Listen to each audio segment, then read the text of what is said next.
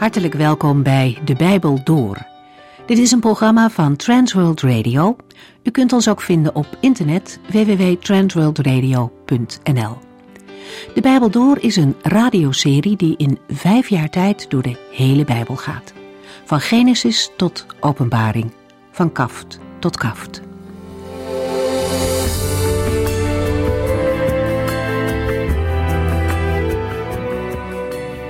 Openbaring 15 geeft ons opnieuw een blik in de hemel.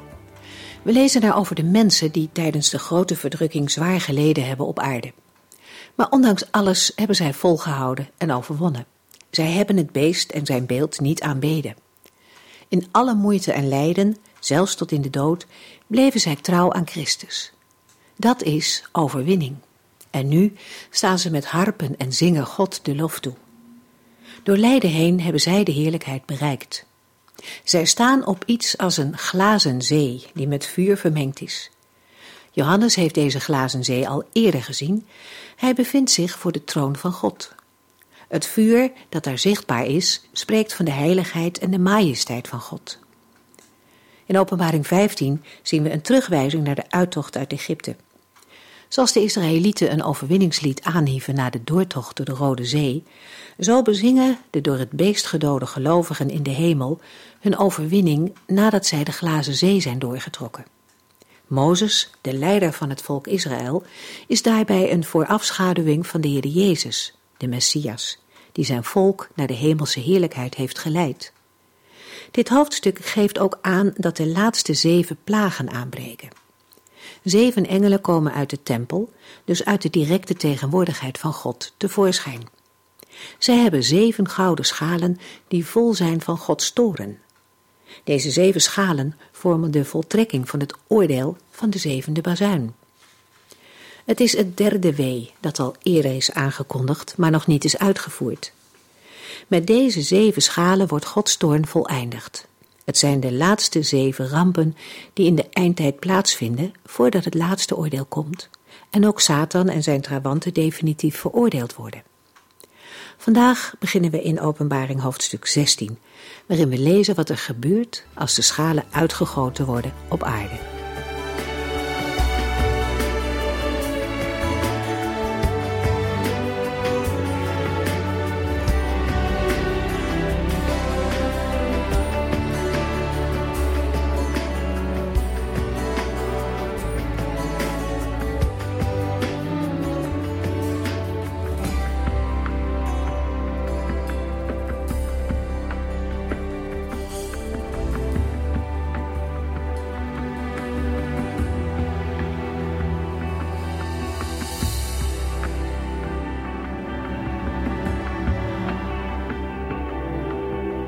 De vorige uitzending lazen we in Openbaring 15, vers 5 dat vanuit de tempel de opdracht klinkt aan de zeven engelen om de schalen met de toorn van de Heere God uit te gieten over de aarde.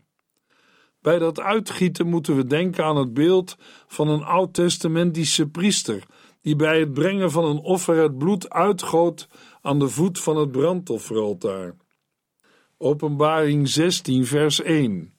Ik hoorde een stem uit de tempel die de zeven engelen het bevel gaf: ga de zeven schalen met Gods toorn uitgieten over de aarde.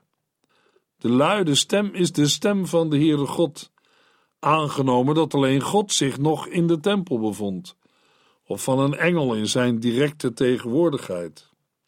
Openbaring 16, vers 2.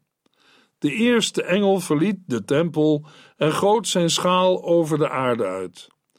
De mensen die het merkteken van het beest hadden en zijn beeld aanbaden, kregen vreselijke kwaadaardige zweren. Het uitgieten van de eerste schaal van Gods toorn resulteert in het uitbreken van vreselijke kwaadaardige zweren onder de mensen. De situatie doet denken aan de zesde plaag van Egypte, waarbij zweren als puisten uitbraken. In Exodus 9, vers 8 tot en met 12 lezen we: De Heere zei toen tegen Mozes en Aaron: Neem een handvol roet uit een smeltoven en laat Mozes dat in het bijzijn van de farao in de lucht gooien. Het stof zal zich over het hele land verspreiden en bij mens en dier zweren veroorzaken. Mozes en Aaron namen roet uit een smeltoven en gingen voor de farao staan. Mozes gooide het roet in de lucht en plotseling verschenen bij alle mensen en dieren zweren, die later puisten werden. De geleerden konden niet bij Mozes blijven staan vanwege de zweren, die ook bij hen tevoorschijn kwamen. Maar de Heere verhardde het hart van de farao, zodat hij niet naar hen luisterde, precies zoals de Heere Mozes had voorzegd. Ook in Deuteronomium 28 komen we de zweren tegen als sanctie bij het overtreden van Gods wetten en regels. We lezen in Deuteronomium 28, vers 27: De Heere zal u treffen met Egyptische zweren, gezwellen, schurft en jeuk, en tegen geen van die ziekten zal een medicijn bestaan. Verderop in vers 35 lezen we: De Heere zal u treffen met kwaadaardige, ongeneeslijke zweren op uw knieën en dijen, die u tenslotte van voedsel tot kruin zullen bedekken. Een derde voorbeeld lezen we in Job 2, vers 7, waar we lezen: Satan verliet de Heere en trof Job met vreselijke zweren. Van top tot teen zat hij onder. Ook de bazuingerichten in Openbaring 8 roepen herinneringen op aan de Egyptische plagen. In het Bijbelboek Openbaring leiden de zeven bazuinen met name tot oordelen. Maar tegelijk is er nog de mogelijkheid dat de mensen op aarde zich bekeren. Daarom zijn de oordelen tegelijk een waarschuwing. De beschrijving van de gebeurtenissen die volgen op het blazen van de eerste vijf trompetten roept bewust herinneringen op aan de tien plagen in Egypte, met name aan de eerste, zevende, achtste en negende plaag. De farao van Egypte had op dat moment nog de mogelijkheid zich te bekeren. Maar geleidelijk kregen de plagen meer het karakter van alleen straf. Datzelfde geldt voor de mensen die in Openbaring 8 en 9 worden getroffen.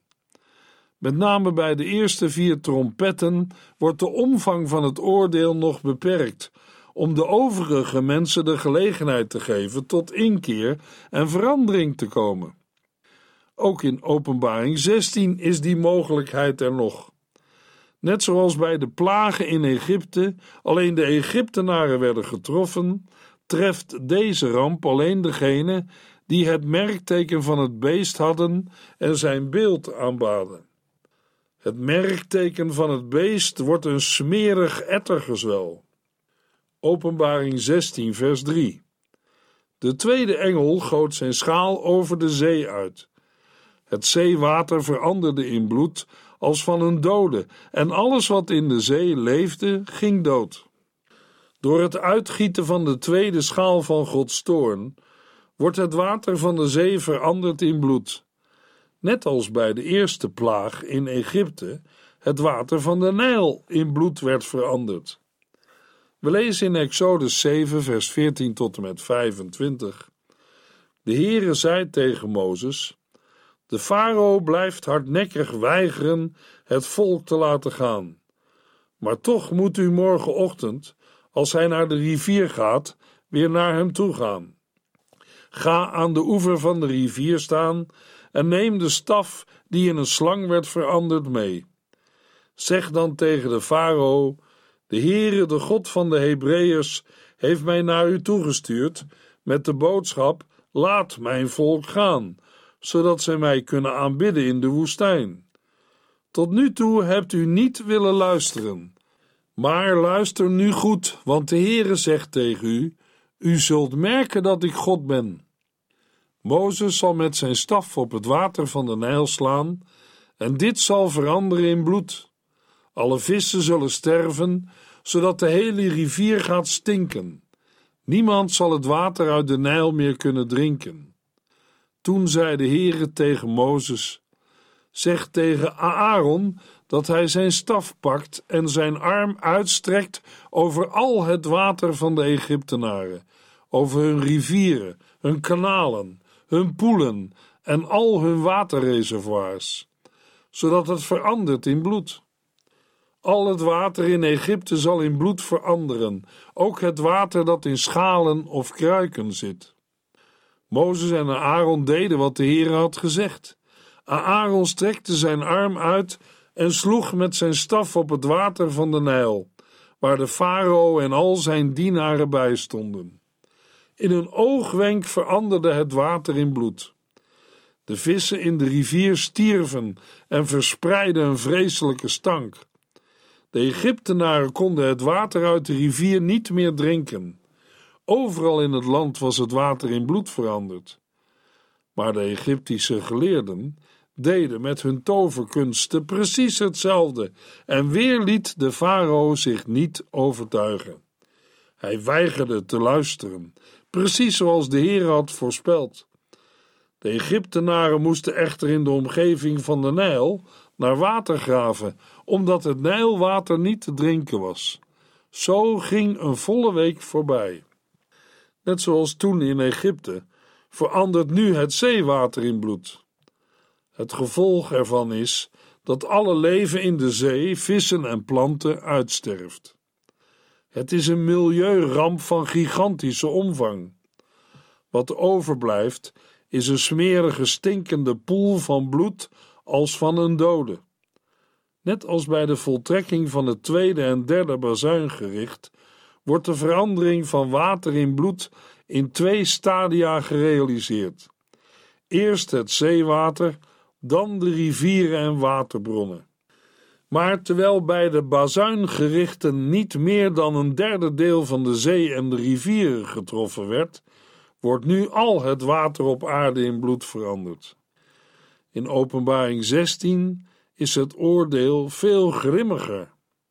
Openbaring 16, vers 4. De derde engel goot zijn schaal uit over de rivieren en de waterbronnen, en al het water werd bloed.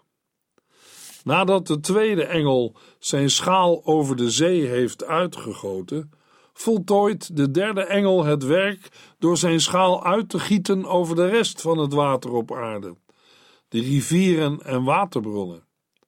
Het resultaat daarvan is dat al het water bloed werd, waardoor de mensen volstrekt verstoken zijn van de noodzakelijke levensbehoeften en hun bestaan tot op het bot wordt bedreigd.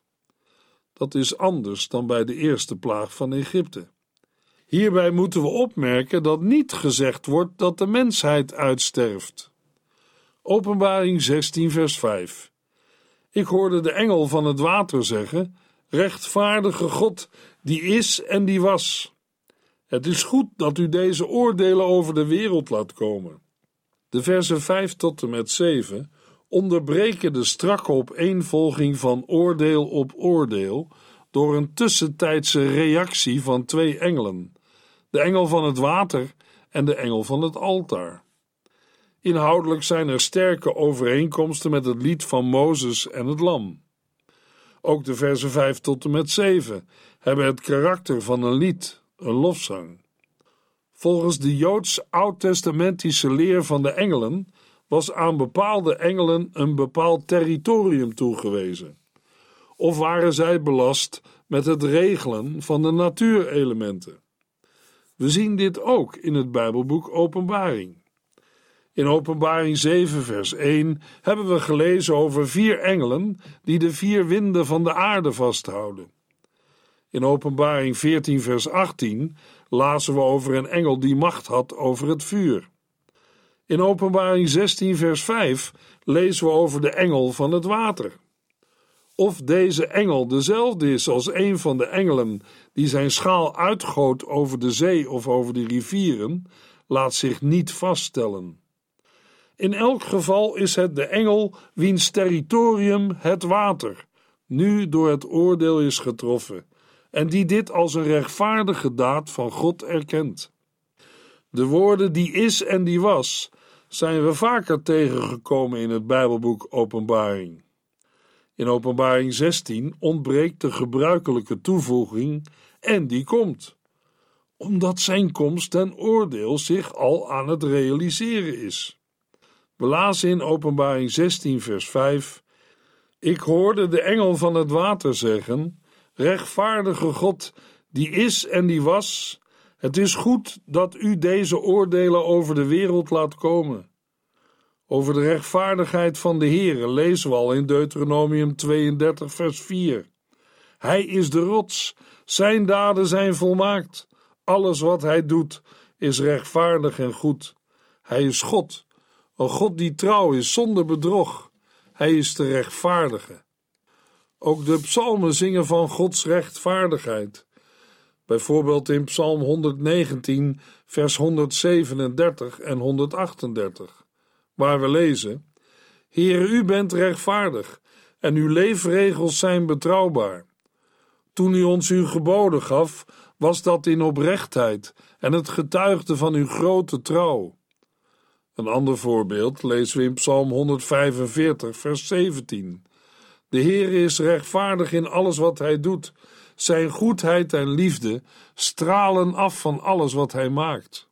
Openbaring 16, vers 6. Nu krijgen de mensen die het bloed van uw kinderen en profeten vergoten hebben, bloed te drinken. Dat is hun verdiende loon. Omdat de volgelingen van het beest het bloed van Gods kinderen en profeten vergoten hebben, heeft de Heer hen ook bloed te drinken gegeven, namelijk door al het water op de aarde in bloed te veranderen. Het oordeel is in overeenstemming met de misdaad. Al in het Oude Testament heeft de Heer op vele plaatsen laten zien dat Hij de machtigste is van alles en iedereen. Een van de Bijbelplaatsen waar dat wordt verwoord is Jesaja 49. In Jesaja 49, vers 24 tot en met 26 lezen we: Wie kan een prooi uit de handen van een machtige man grijpen? Wie kan van een tiran eisen dat hij zijn gevangenen vrijlaat? Maar de Heere zegt: Zelfs de gevangenen van de machtigste en hardvochtigste tiran zullen worden bevrijd want ik zal vechten tegen hen die u bevechten, en ik zal uw kinderen redden. Ik zal uw vijanden hun eigen vlees te eten geven, en zij zullen dronken worden van de stromen van hun eigen bloed. De hele wereld zal goed weten dat ik, de Heere, uw redder en verlosser ben, de machtige van Israël. Openbaring 16, vers 7. En ik hoorde het altaar zeggen: ja, Heere, Almachtige God, heerser over alles, uw oordelen zijn betrouwbaar en rechtvaardig. Letterlijk staat er in de Griekse tekst van vers 7: Ik hoorde het brandofferaltaar zeggen, of volgens anderen, ik hoorde een andere, een andere engel vanuit het altaar zeggen. Een vergelijking met Openbaring 14, vers 18 enerzijds en met vers 5 anderzijds maakt duidelijk dat in vers 7 de engel van het hemelse altaar aan het woord is. Deze engel valt de engel van vers 5 bij en bevestigt de rechtvaardigheid van het oordeel. Uw oordelen zijn betrouwbaar en rechtvaardig. Hetzelfde lezen we in Openbaring 19, vers 2, waarvan de Heere wordt gezegd: zijn oordelen zijn betrouwbaar en rechtvaardig. Hij heeft de grote hoer veroordeeld, die de aarde met haar ontucht in het verderf gestort heeft. Hij heeft de dood van zijn dienaren op haar gewroken. Van Gods wetten en regels wordt in Psalm 19, vers 10 gezegd: Het ontzag voor de Heere is rein en blijft altijd bestaan. De voorschriften van de Heere bevatten louter waarheid. Ze zijn altijd rechtvaardig. Zijn oordelen zijn betrouwbaar en rechtvaardig. De aanspreekvorm Heere, Almachtige God, Heerser over alles, kwam al voor in Openbaring 11, vers 17. In Openbaring 11 lazen we het loflied van de 24 ouderlingen. Hun dankzegging maakt duidelijk dat zij spreken over Gods volmaakte koningschap in de hemel en op aarde. De ouderlingen danken God voor wat hij heeft gedaan en spreken hem daarbij in de eerste plaats aan als Heere God Almachtige. De woorden de Heere, God de Almachtige, komen zevenmaal voor in het Bijbelboek Openbaring. Openbaring 16, vers 8. De vierde engel goot zijn schaal uit over de zon, die de mensen met haar vuur moest verbranden. Nadat de eerste drie engelen hun schalen achtereenvolgens over de aarde, de zee en de rivieren en waterbronnen hebben uitgestort, giet de vierde engel zijn schaal uit op de zon, waardoor er verzengende hitte ontstaat. Deze plaag of ramp heeft geen parallel met de plagen van Egypte. En anders dan het vierde bazuingericht, waarbij een derde deel van zon, maan en sterren werd verduisterd, neemt de zon hier juist in kracht toe en pijnigt de mensen met haar gloeiende hete stralen. Het tegenovergestelde hebben we in Openbaring 7 gelezen. We lazen in Openbaring 7, vers 13 tot en met 17. Een van de ouderlingen vroeg mij: Wie zijn die mensen in witte kleren en waar komen zij vandaan? Ik antwoordde: Ik weet het niet, maar u wel. Wilt u het mij zeggen? En hij zei tegen mij: Dat zijn de mensen die de grote verdrukking hebben doorstaan. Zij hebben hun kleren wit gewassen in het bloed van het Lam, en daarom staan zij voor de troon van God en dienen zij hem dag en nacht in zijn tempel. Hij die op de troon zit, zal bij hen wonen. Zij zullen geen honger of dorst meer hebben, en ook niet meer door de brandende zon en de verzengende hitte gehinderd worden, want het Lam dat voor de troon staat, zal hun herder zijn en hen naar de waterbronnen van het leven brengen. En God zal alle tranen van hun ogen afwissen. De gelezen woorden zijn het tegenovergestelde van wat we lazen in Openbaring 16, vers 8. De vierde engel goot zijn schaal uit over de zon, die de mensen met haar vuur moest verbranden. De Heere belooft zijn kinderen zij zullen geen honger of dorst meer hebben, en ook niet meer door de brandende zon en de verzengende hitte gehinderd worden. In Openbaring 16 is de zon een instrument waarmee de Heere God het oordeel voltrekt. De verzengende hitte is dan ook niet een gewoon natuurverschijnsel, maar een regelrecht ingrijpen van God. Blijkens de reactie van de mensen in Openbaring 16, vers 9 wordt dit ook als zodanig herkend. We lezen in vers 9: De mensen verbranden door de grote hitte. Maar in plaats van zich te bekeren en God alle eer te geven, vervloekten zij hem die de macht over de plagen heeft. In Lucas 21 had de heiland deze dingen voorzegd. We lezen in Lucas 21, vers 22 tot en met 36. Want in die dagen zal God zijn oordeel voltrekken. De woorden van de profeten zullen dan in vervulling gaan. Het zal een vreselijke tijd worden voor vrouwen die zwanger zijn of een baby hebben. Er zal een diepe ellende over dit land komen.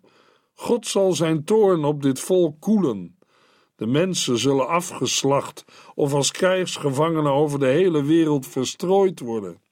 Vreemde volken zullen Jeruzalem overwinnen en vertrappen tot aan hun tijd een einde komt. Er zullen vreemde verschijnselen in het heelal zijn, waarschuwingen en tekenen van de zon, maan en sterren. De volken op aarde zullen in paniek raken. Ze zullen helemaal overstuur raken door het gebulder van de zee en de branding. De mensen zullen het besterven van angst, omdat ze denken dat de wereld vergaat. Want de machten van het heelal zullen door elkaar worden geschud. En dan zal iedereen mij, de mensenzoon, zien komen in een wolk met macht en schitterende majesteit. Dus als deze dingen beginnen, ga dan rechtop staan en kijk omhoog, want je verlossing is niet ver meer. Hij maakt het hun duidelijk met deze gelijkenis. Let eens op de vijgenboom of op een andere boom. Wanneer je de blaadjes ziet uitkomen, weet je dat het bijna zomer is. Wanneer je ziet gebeuren wat ik zojuist heb gezegd, kun je ervan op aan dat het koninkrijk van God er bijna is. Ik verzeker jullie, al deze dingen zullen gebeuren nog voordat deze generatie voorbij is. De hemel en de aarde zullen verdwijnen, maar mijn woorden zeker niet. Pas op, laat je niet door mijn plotselinge komst overrompelen. Laat je niet bedwelmen door allerlei uitspattingen en door te veel te drinken. Laat je niet in beslag nemen door de zorgen van het leven. Want voor alle bewoners van de aarde zal die dag van mijn komst komen. Wees daarom voortdurend op je hoede.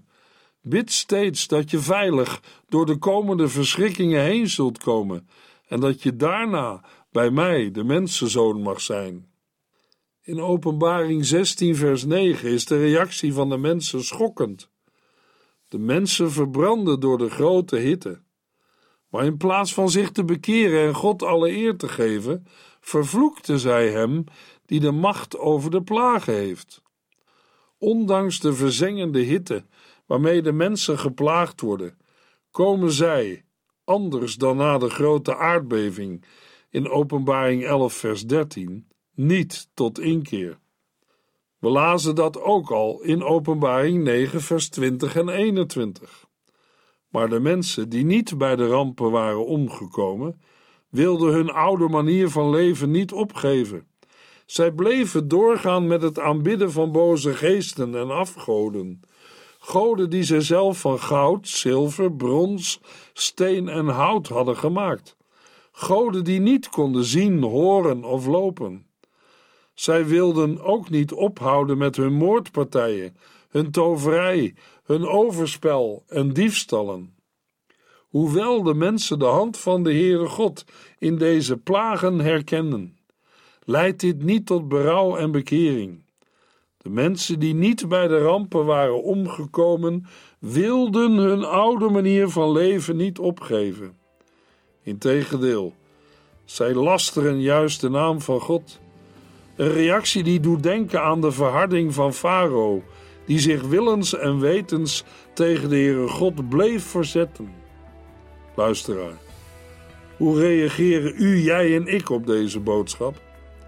Bent u, ben jij bereid om je oude manier van leven op te geven en een volgeling van Jezus Christus te worden?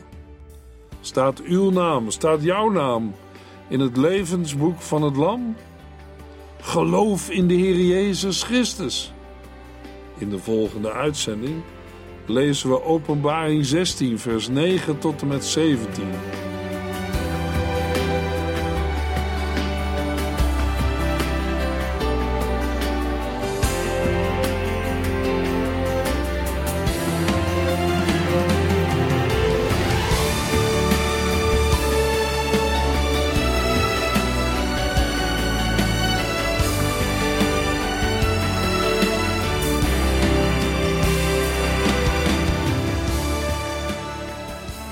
Sinds kort kunt u een USB-stick bestellen met alle uitzendingen en de teksten van de Bijbel door.